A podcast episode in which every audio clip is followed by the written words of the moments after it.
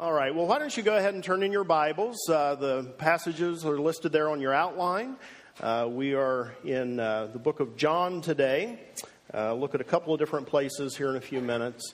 Uh, so you can go ahead and turn there. We'll also show them on the screen for you. Um, you know, the 1990s have been referred to by a good number of people as a holiday from history. How many of you have heard that phrase about the 1990s? A holiday. Okay, well, I promise you it's true. a holiday from history.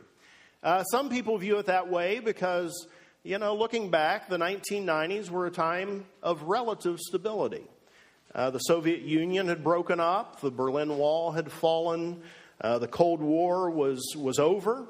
Uh, the stock market was fairly strong. Republicans and Democrats did something that they don't usually do, and that is they worked together and came up with a balanced budget.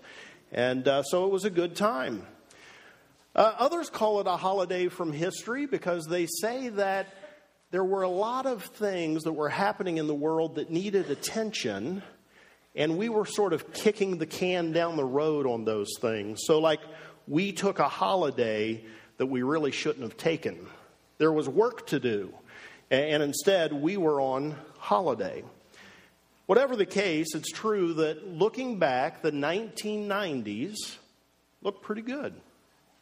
You know, I remember, I specifically remember feeling in the 1990s like our national security was virtually infallible. Uh, I mean, I took great comfort in knowing that we lived in such a powerful uh, nation. The economy did pretty well.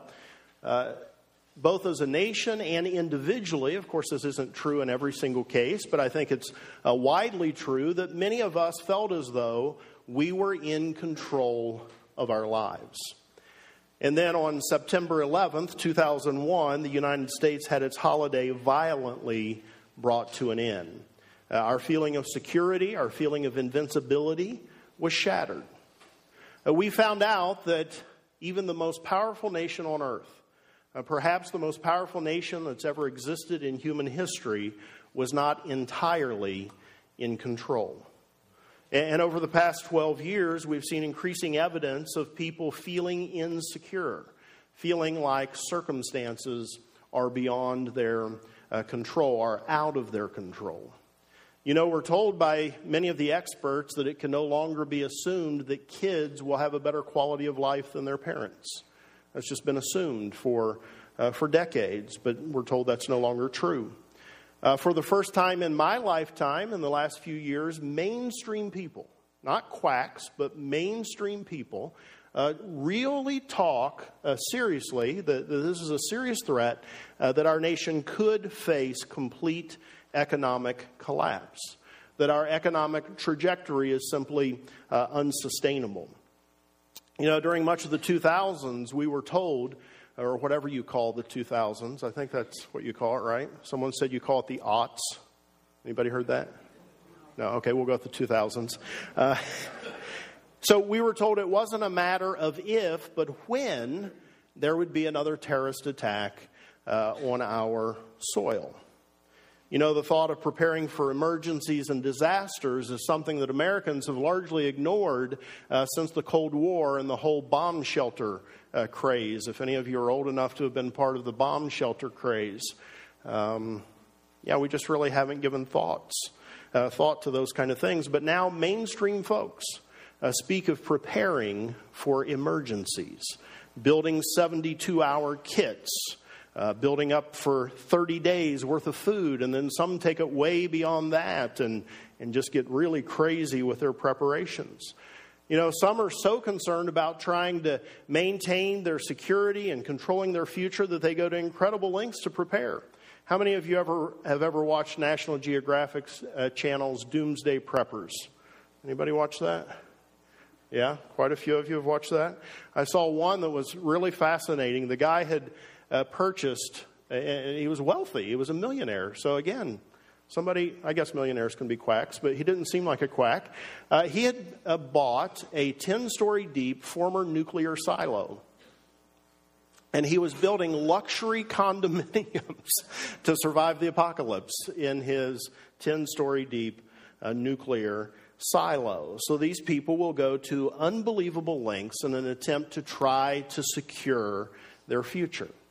We have, as human beings, a great desire, a, a compelling desire for security. And you know, the, the desire for security causes us to do a lot of things. One of the things that I believe it's caused us to do is uh, accept unprecedented intrusions into our lives uh, that past generations would have just recoiled in horror at the thought of what intrusions there are into our privacy. Uh, so much of what we do is driven by a desire for security. Some very basic decisions we make, if you really get underneath of them, they're driven by a desire for security. Our educational choices uh, are often driven by a desire for security. What is going to provide the best future, the most secure future uh, for my family uh, and myself? Our healthy eating habits, to the extent they exist are driven by a desire to live longer, a desire for security and control. We feel like we control the we can control the length of our lives uh, if we eat better. And I could go on and on, but the point is that we highly value security. We highly value being in control of our future.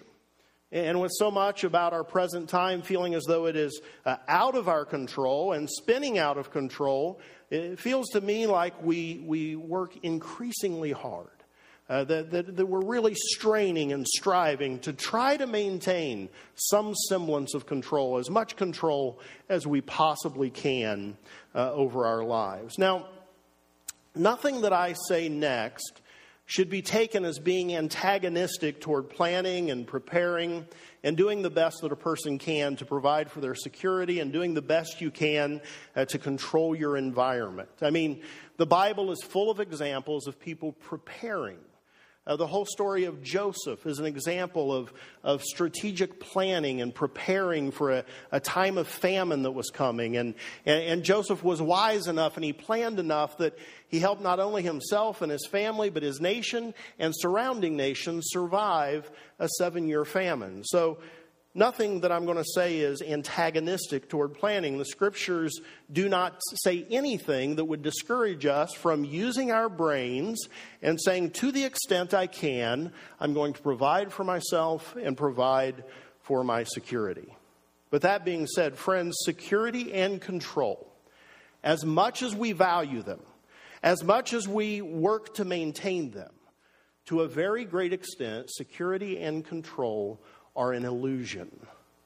They're an illusion. We think we can guarantee safety, but we really can't. We think that we can control our environment. We, we think that we can plan and strategize well enough uh, to control our future, but we can't. You can be the very best employee that your company has. You can make yourself more valuable to that company than, uh, than any other employee in the place. And yet, the CEO makes some bad decisions. The company falls on hard times because of something completely outside of your realm of responsibility. Customers are lost.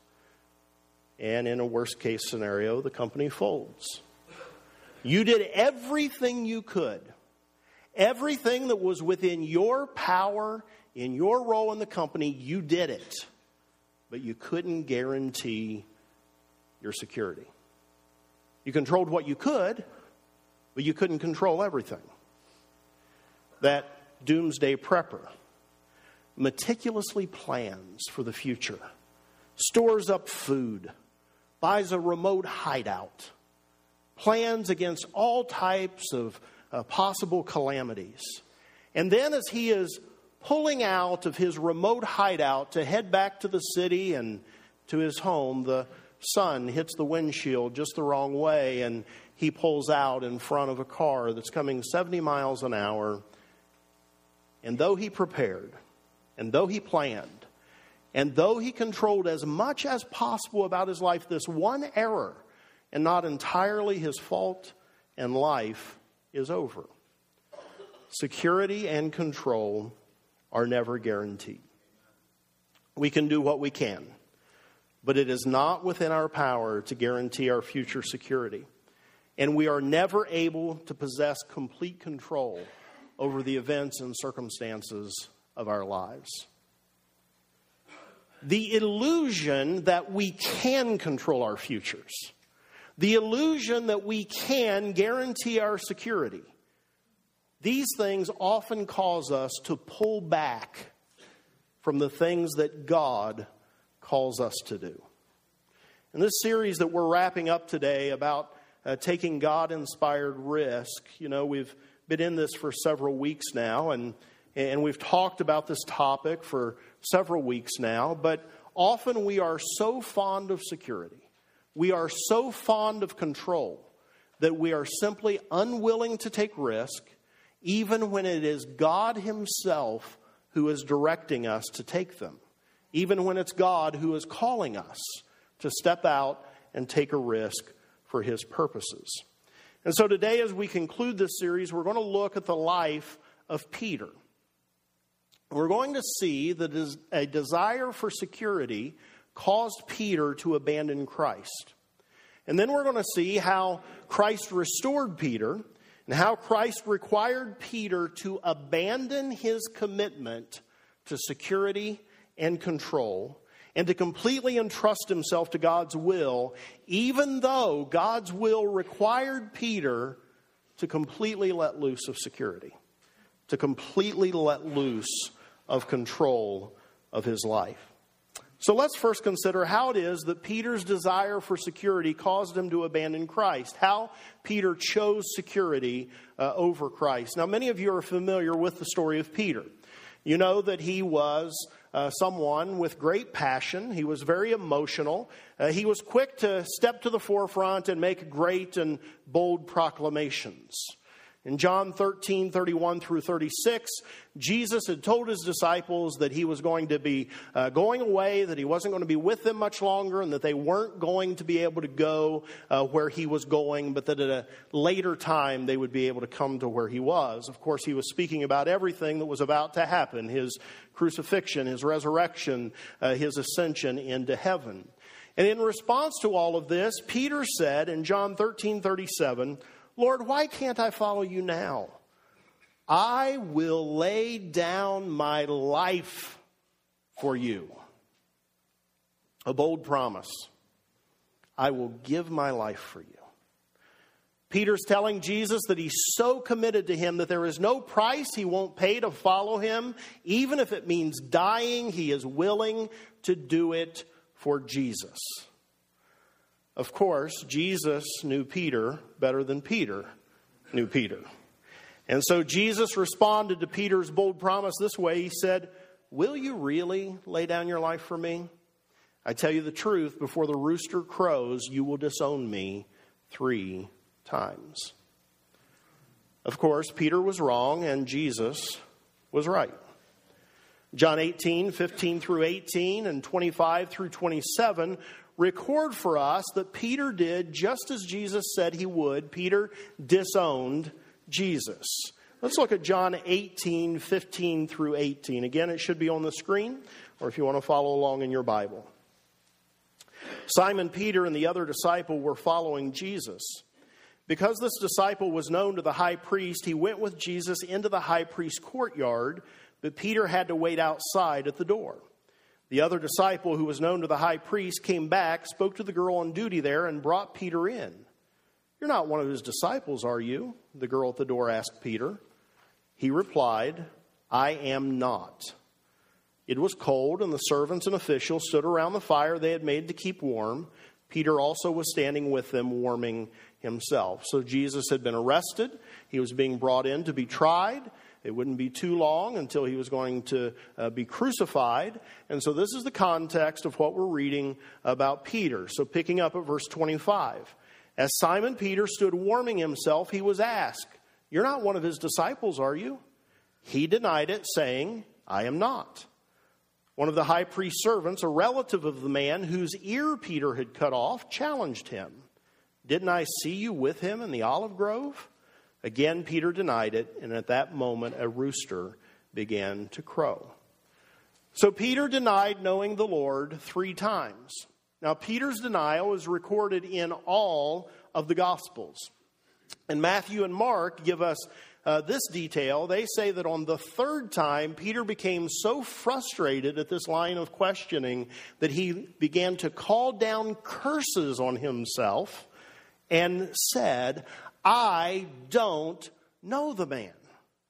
So Peter made a bold promise, but he couldn't live up to the promise. He broke his promise to Jesus. He disowned Jesus. Now, I think that we tend to be fairly quick to minimize Peter's betrayal. Uh, I think many of us in our own minds, we start to rationalize how, well, you know, he was in a really tight spot and, and, you know, it's sort of understandable that he might in this particular situation not be able to make good on the promise that he had made. But, friends, the severity of Peter's denial of Christ really can't be underestimated. This is a big deal. Listen to what Jesus himself taught in Luke 12, 8 through 10. Jesus said, I tell you, whoever acknowledges me before men, the Son of Man will also acknowledge him before the angels of God. But he who disowns me before men will be disowned before the angels of God. Make no mistake about it, Peter's denial of the Lord is not a little oops. It's not a, a little mistake. It's not an understandable and excusable response to a difficult situation. What Peter did is really as bad as it gets, denying even knowing the Lord. This is the big leagues of failure. This is the big leagues of sin. So, why did Peter do it? Why did he deny knowing the Lord? What were his motivations? I think he was motivated by a desire for security and control. I mean, you have to understand, he had just seen Jesus arrested by Roman soldiers in the Garden of Gethsemane. And though he had initially been prepared to fight, you, if you know the story, you know that reference to cutting off an ear is Peter got his sword out and had chopped the ear off of one of the soldiers, an ear which, by the way, Jesus put back on the soldier. Uh, but he had been ready to fight. But the gravity of the situation was now hitting him with its full force. The situation was spinning out of control. He already had not been able to keep Jesus from being arrested. What would it mean to acknowledge that he was a disciple of Jesus? Would he also be arrested? If he admitted knowing Jesus, he couldn't control what the reaction would be. I believe he was trying to ensure his security. He was trying to maintain control of his situation. And at that moment, identifying with Jesus could mean a loss of control and potentially the loss of security. And he was unwilling to risk these things. He was unwilling to risk the loss of control. He was unwilling to place himself in a situation where his security might be compromised. In this moment, Peter valued security and control above Jesus, above faithfulness to Jesus. And we're guilty of this very thing. We do this all the time. God nudges us to obey Him. Step out, invite someone to church. But we're afraid of what they'll think. You don't have to raise your hands, but what stops you from inviting people to church? It is fear. What will they think? How will they respond? We'll lose control of their perception of us. They'll think we're a religious zealot. And so we say, no, in this case, I will act like I don't know Jesus. We don't think of it that way. That's pretty much what we're doing. God tells us to refuse an unethical directive from our boss. But we're afraid of how it'll affect our job, afraid he may decide he doesn't need us, afraid of the ramifications. If I disobey, I may find myself without income. I'll lose control of my financial security. And so we say, you know, in this one case, I know what God is telling me. I know what Jesus wants from me. But in this one case, I have to act like Jesus isn't my Lord. So I have to do whatever I need to to maintain security and control rather than being obedient to this risky thing that God calls me to do. God calls us to stop being a religious consumer and to start serving. But we've watched those people who serve, and we know they get entangled with the lives of all the other people in the church, and it gets messy. Sometimes they sort of quarrel with one another, and it just looks like a bunch of difficulty to me. And so we decide that this me and Jesus existence is better, that, that we're happier doing our own thing.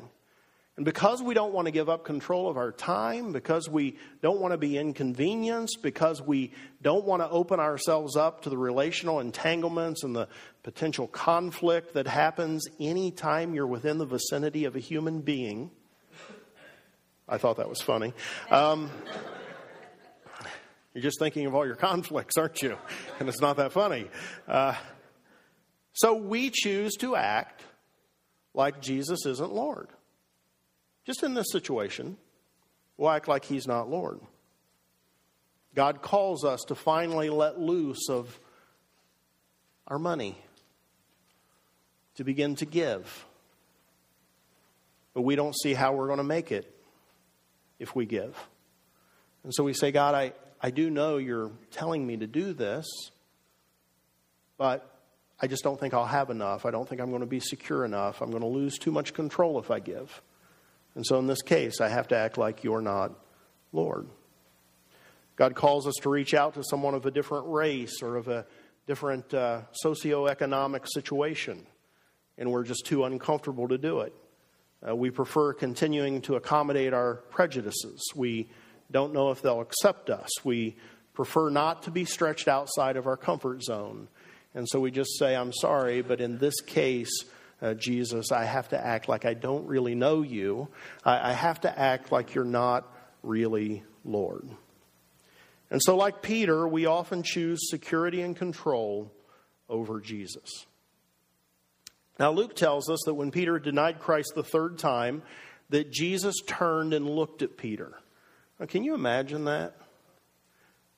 Just imagine, you, you, you, remember, many of you, how your parents could just look at you and like your heart would just melt? I do not have that control over my own children. Uh, I wish I did. Uh, but I know my dad could just look at me. At least my assessment of it is he could just look at me and I was done. I mean, I, I would just, whatever I was doing stopped. Oh, how I wish I had that power.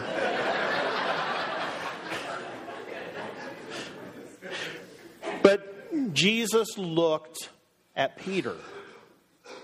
You can just imagine what that look uh, must have been like. When he did, Peter remembered what Jesus said in verse 62 of Luke 22 says that Peter, quote, went outside and wept bitterly. The weight of his failure fell heavy on him. He deeply regretted what he had done, deeply regretted denying Jesus, deeply regretted that he had chosen security and control over Jesus.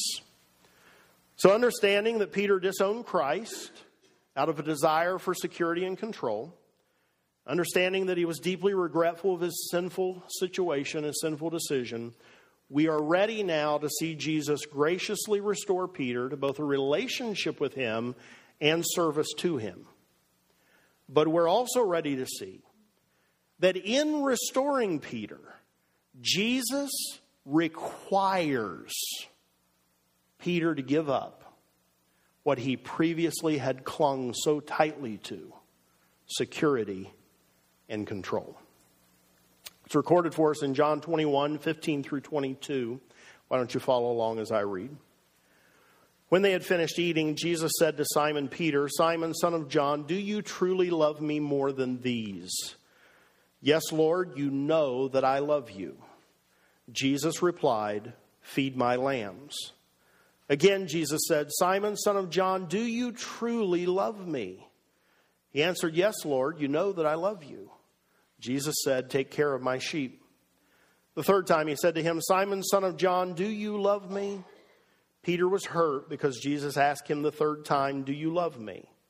He said, Lord, you know all things. You know that I love you. Jesus said, Feed my sheep. Now pay special attention from this point forward. I tell you the truth, when you were young, you dressed yourself. You went where you wanted. But when you are old, you will stretch out your hands, and someone else will dress you and lead you where you don't want to go. Jesus said this to indicate the kind of death by which Peter would glorify God.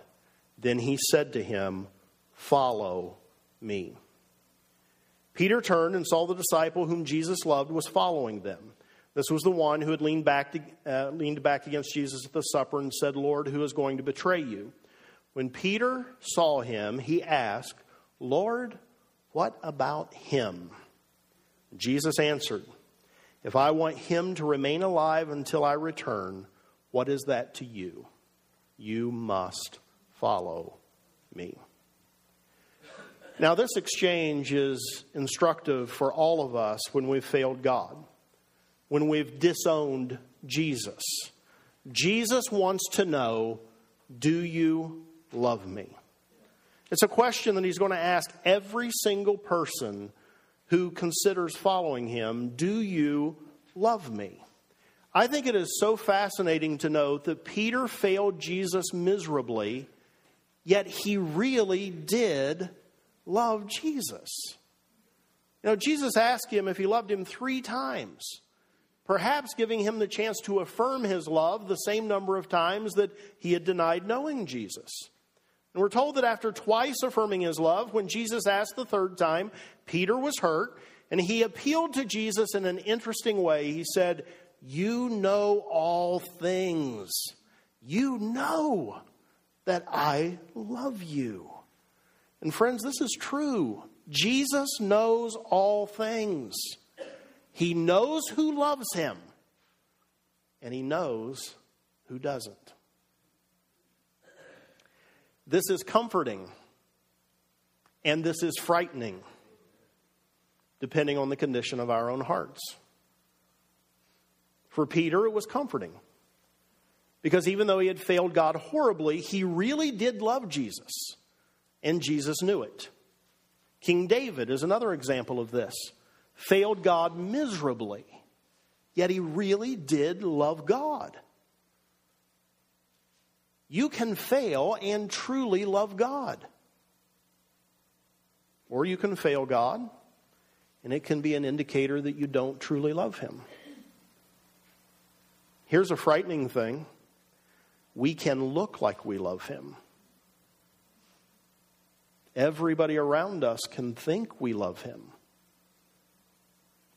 but we not really love Him. And He knows. He knows which it is. So I just encourage you today to examine your heart. Do you love Jesus? Do you really love him? And don't play any games with answering the question because he knows. No matter what you say, he knows. So examine honestly. Don't try to fool him into thinking you love him. He can't be fooled. He knows. So examine your heart. As Peter is affirming his love for Jesus, Jesus each time is instructing him to serve those who belong to Jesus, his lambs, his sheep, which mean his people. And the same is true for us. If we're going to follow Jesus, he wants to know that we love him, and he wants to know that we are willing to be committed to and serve his people. All of those folks who belong to Jesus. There is no me and Jesus approach to being a follower of Jesus. There is only a me and Jesus and everybody else who belongs to Jesus approach to following Jesus. But here's what I really want to emphasize today.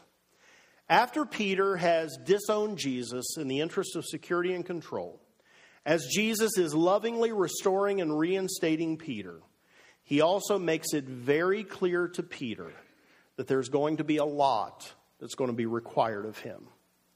And what Jesus requires of Peter is a willingness to do what he had previously been unwilling to do.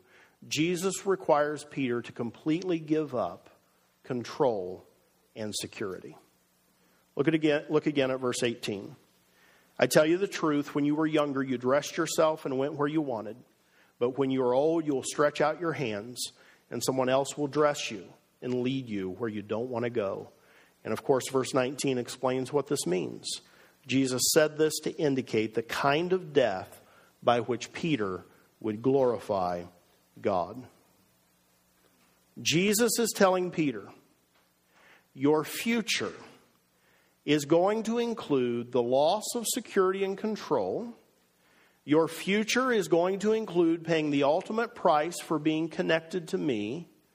Your future is going to include being killed because you're connected to me. Okay, so here's the guy who just said he doesn't know Jesus because he's afraid. Now, Jesus says, I welcome you back. Here's what you have to understand you're going to be killed because you know me, because you're connected to me. And he goes on and makes the point that in Peter losing his security, Peter losing control, in paying the ultimate price, in being killed, through being killed, Peter would glorify God. Wow. Put that on your refrigerator. And we know that Peter was martyred. He was, he was crucified, and church tradition says that because he considered himself unworthy to be crucified in the same manner that Christ was, that he was crucified hanging upside down on a cross. So Jesus required that Peter let loose of the things he had gripped so tightly security and control. He required Peter to, to completely surrender, to accept that the future was not his to control. Now, this troubled Peter. Seems to me it troubled him at least. He looks at another of Jesus' disciples and he says, What about him? You've heard that phrase, misery loves company? I think that's what's uh, going on here. What about him? I think, I'm suspicious that Peter was hoping to hear that John was going to die in the same way. I mean, if you got to go, it's, it's better to go with a friend than all by yourself. and uh, so I, I, think he was, was hoping that John was going to uh, die the same way, that John was going to share the same future. And Jesus' response reveals the depth of devotion that Jesus requires of his followers. It reveals how completely we have to be willing to surrender control and security. He answered, If I want him to remain alive until I return, what is it to you? You must follow me. You have to do what I've laid out for you to do. That's all you need to be concerned about, Peter. Wow, that's demanding. No whining, Peter. No being concerned for fairness, Peter. I mean, I think about Peter and I think, man, I'm the one who first proclaimed you the Christ. Can't a brother get a break? Instead, Jesus says, What's it to you? What happens to John? You just have to do what I've laid out for you to do. Your only concern is what I want from you. What I want from John isn't your concern. You must be willing to give without consideration of what I require of anyone else.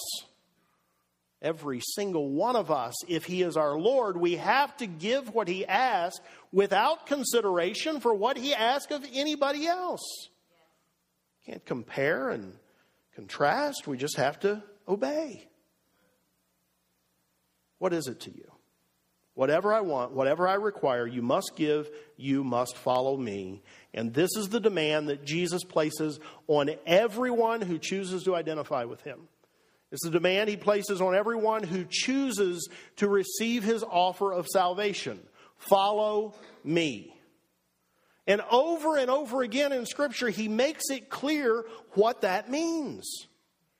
For Peter, it meant yielding control of his life, surrendering his grip on security.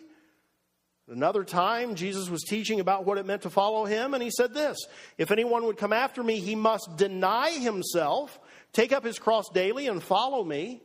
And then he says, Whoever wants to save his life will lose it. So you fight for control, fight for security, you're going to lose life, Jesus says. But whoever loses his life for me will save it. Again and again throughout the New Testament, we discover that the invitation to follow Jesus is an invitation to die. It's an invitation to die. Most of the time, it's figurative. We're called to die to sin, called to die to pride, called to allow selfish ambition to die in us.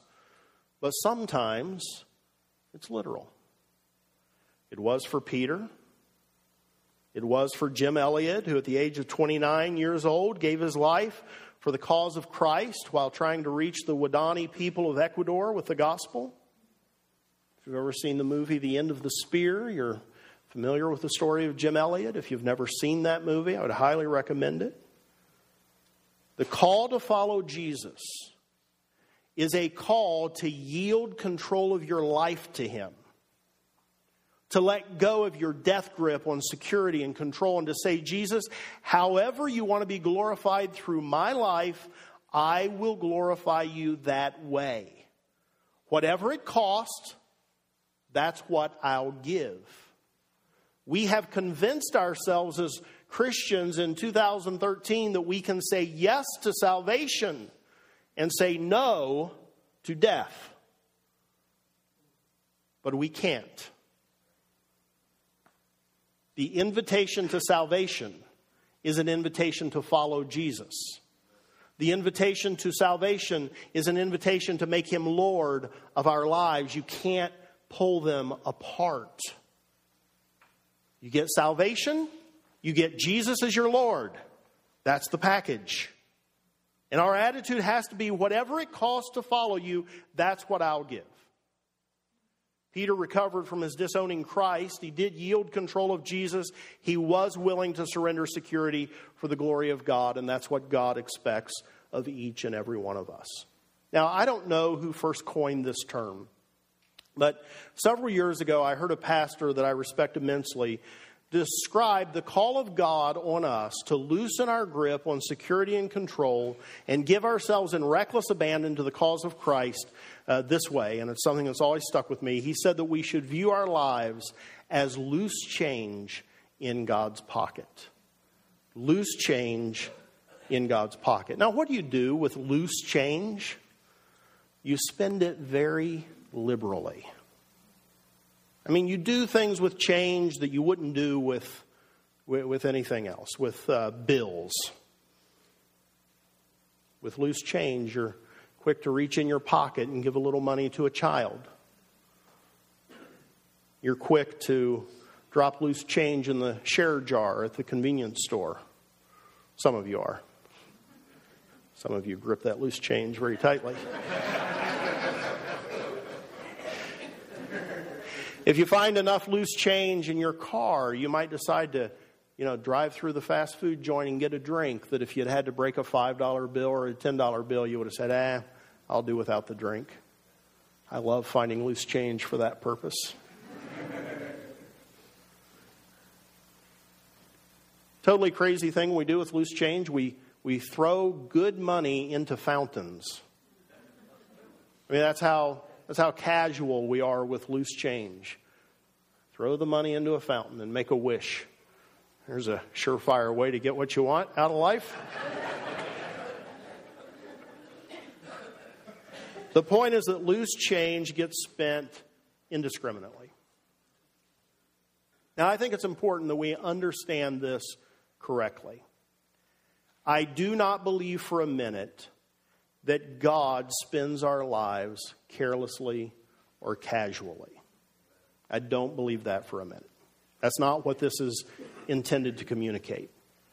The point that this is uh, intended to make is what our attitude should be toward God's use of our lives.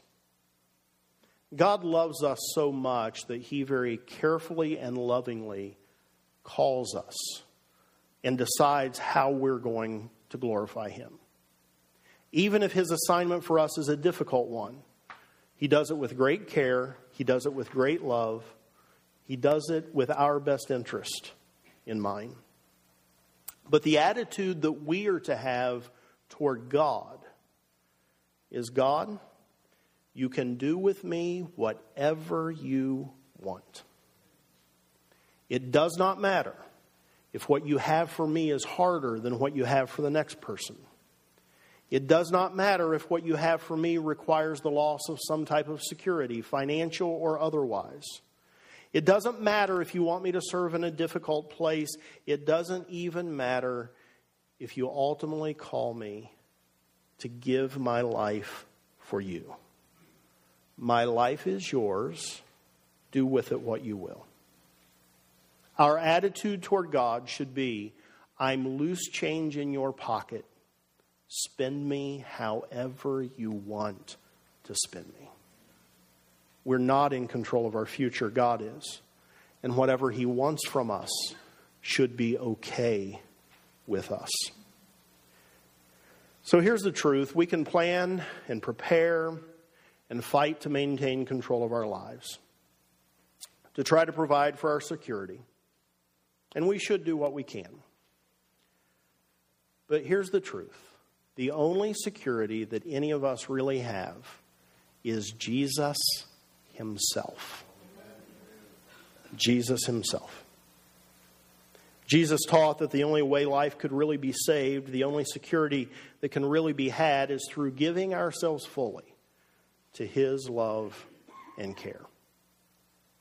And when we recognize that the only real security we have is in Christ Himself, it frees us up to obey whatever He requires of us. It frees us up. When I know that my security is really only in Christ, I can disobey that unethical directive from my boss, knowing that when I lose life, I save it. When I really believe that Christ Himself is my only security, I am free to let, con- uh, let go of control of my money. I'm free to begin to give to the work of God, knowing that my financial future is not in my control. It's, it's God's deal. When I know that my security is really only in Christ, I can obey God's command, God's call on my life to start serving in ministry, even though I realize I'm going to be giving up some control, even though I realize that I'm going to put my heart on the line to be hurt by people, I can do it because I realize that as I lose my life, I'm saving it.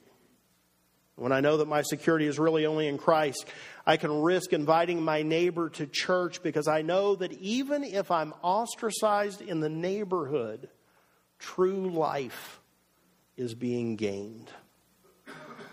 When I know that my security is really only in Christ, I can commit myself to going to the mission field. I can commit myself to planting a church. I can commit myself to starting a Bible study at my job. I can commit myself to starting a Bible study at my school because I'm not afraid anymore. I know that whatever I lose, it's really just securing the life that is really life. When I know my security is only in Christ, I can do whatever He calls me to do. I am free to obey because I know that obedience to Christ is the only sure way to secure the life that really matters, to secure the life that is really life. Over the past several weeks, we've seen the examples of several people in the Bible who have been called to take God inspired risk, and they've done it by faith. We've seen people who have been reluctant step up and do things that seemed impossible because God empowered them. We've seen a few who were eager and still stepped up and did something that seemed impossible because God empowered them. Whether reluctant or eager, we have seen time and time again that it was confidence in the sovereignty of God, confidence in the power of God, and being persuaded that God had specifically called them to their assignment that helped these people take these risks. And today we've seen that this is the deal with following Jesus. He places a demand on our lives. You've got to be willing to loosen your grip on security and control. You must give him complete control of your future, no matter how he chooses to glorify himself through you. And we found that we can find the freedom to obey when we believe what is really true that the only security we have is Jesus himself. Jim Elliot, a few years before giving his life for the cause of Christ, entered this thought into his journal. I've mentioned this many times before, but it's just a wonderful thought. He is no fool who gives up what he cannot keep to gain what he cannot lose. Jesus said, If anyone would come after me, he must deny himself and take up his cross daily and follow me.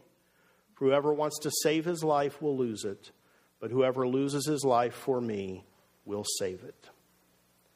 My prayer for all of us as we conclude this series today is that we would trust in the sovereignty of God enough, that we would spend enough time in His presence, that we would believe that our only security is Jesus enough, that we would be willing to loosen our grip on control and security and accept the assignments that God is calling each of us to individually even if those assignments are risky.